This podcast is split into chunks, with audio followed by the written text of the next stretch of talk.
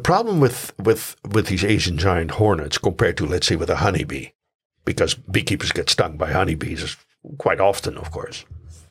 Honeybees, uh, they're much smaller, of course, uh, but what they have is they have a stinging apparatus, and and uh, which is an, an uh, well, all these stinging insects they have a stinging apparatus that consists of a small sphere that contains the the, the venom, and then you have surrounding it is a muscle tissue and a nerve node that is programmed to say contract, relax, contract, relax. Okay.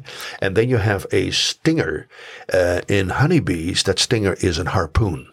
So it has little hooks. And that is why when a honeybee stings you, uh, being an elastic skin, it holds on to the stinger and the, the bee cannot pull it out. So eventually it will fly off and it creates a big wound in the back of the abdomen of the bee. That is what kills the bee eventually, basically a huge wound.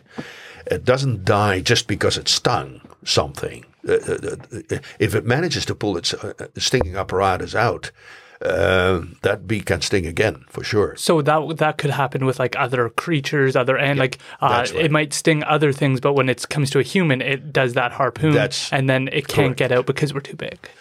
No, our skin is elastic. It doesn't mean our size. It's just okay. simply we have a rubbery skin, okay. and that holds on to the harpoon.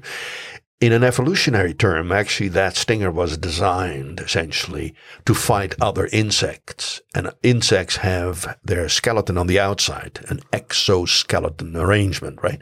So if you have a harpoon, you rip that out and you create a much bigger wound than if it is only a dagger. Now, the hornet, like the Asian giant hornet, has a dagger. It doesn't have harpoon. So it can easily pull it out again and sting again and it can sting repeatedly. Now, its huge size means that it not only carries a much larger volume of venom, but this particular venom also contains a peptide or an, an enzyme uh, that is causing tissue uh, necrosis. In other words, the tissue of the animal that or human that is being stung starts to dissolve at the point of stinging. Right. In other words, the, the wound is created much larger. You have then a higher risk of, of infection. There's bleeding taking place. So it's a, it's a, it's a more dramatic encounter than, than what it is with a honeybee. Now, that is the immediate effect of it. But the problem is, is that, um, uh, most of us, most people, have, shall we say, uh, the the uh, uh, uh the ability, uh, our chemical factory in our body is capable to neutralize this venom uh, after a short period of time. There are, of course, some people that are uh, having hypersensitivity to these kind of venoms, and we call those people allergic. Now, there's a lot of misconception about allergies pertaining to these stinging insects. Um, a lot of people claim to be allergic, but technically they're not. But the reason that they claim that is because when they get stung, mostly by, let's say, by a bee or by an, your, your typical garden variety wasp, they do the wrong thing. So a lot of people, what they do is they say, apart from all the swearing and the agony and whatever, they have now their hand is is they, they got a st- they got stung. Uh, so what do they do? They follow often medical advice that is often totally wrong because most doctors cannot be expected to know anything about insects uh, or stinging insects and their behavior. So what do people do? They uh, go to the cabinet, to the medicine cabinet, and they find some ointment or something, and they put ointment on it, like polysporin or, or something. Yeah, yeah, totally nonsensical, but you know it feels good psychologically, apart from the swearing and all the complaining. Or they put it under the water, and then they have soap, and then they wash it in the surface and do all this wonderful stuff. Yeah. But again, step back and say, well, what, are what are we actually doing? That venom is already underneath the surface of this of the of, of the skin. Okay, it's not on the skin; it is underneath it. So washing with soap is silly; doesn't mean anything. But what you do is with by touching your affected area and, and basically washing and drying and touching it, what you're doing is you're rubbing that venom deeper into the tissue and you spread it around.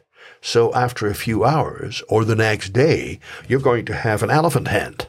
Okay. Now that is pretty cool at the office. You can say, look at what happened to me. I'm hyper allergic to it. No, not at all. The hardest thing in the world is not to do anything. In fact, you get stung and you can swear what you like. That's not the problem.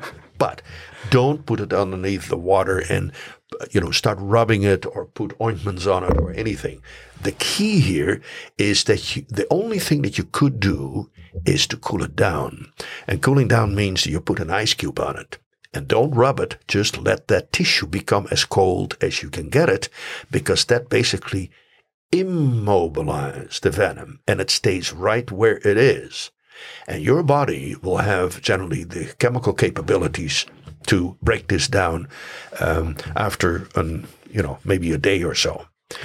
I know it is this agonizing uh, the, the, the the the the the desire to rub it because it starts to itch.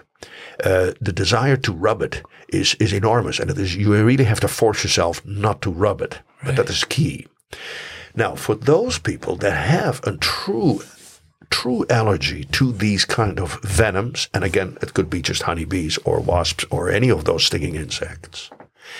The first time you would ever get stung, if you prove to be of hyper have a hypersensitivity or a true allergy to these venoms, the very first stings, the sting that you would ever receive is not deadly.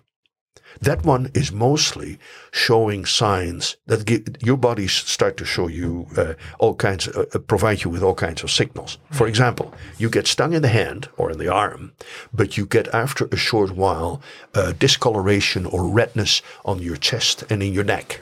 Okay, you start to hyperventilate you know, fast breathing. You're going to get a snotty nose. You start to tear in the eyes, um, and and you are breathing quickly. These are signals that are basically caused by your body responding to this venom, and it generates histamines. Okay, and those histamines cause you to do all these wacky things. This is a signal from, you know, this is not this is not good news. So that's why we tend to take antihistamines. Uh, so that is a signal. It is mostly that then a week later or two weeks later or a month later, if you would get stung again, those symptoms may get worse. Okay? So that is why some people carry these these uh, EpiPens with them in case they have a true allergic reaction. So the courses that I teach on introductory beekeeping and things like this, that is also one of the things we cover. Is that you know all of you may have a great interest to keep bees, but test yourself first that you are not going to be hugely disappointed in a few months, and you have your bees, and then you get stung, and then you realize that whoa, I have a serious medical issue. Right. Okay. Um, so generally, your body becomes accustomed to it, and there, to these bee venoms. And uh, keep in mind, um, there are also very positive sides to getting stung because it has been known for hundreds and hundreds of years, if not thousands of years, that bee venom is very effective against arthritic pains. Okay. Um, we are so accustomed in our modern world to always run to the pharmacy and get ourselves a magic tablet of some sort. But um, a hundred years ago and more, uh, the pharmaceutical industry didn't exist. Yeah, you had some snake oil uh, uh characters, but generally, uh, the true pharmaceutical industry didn't exist.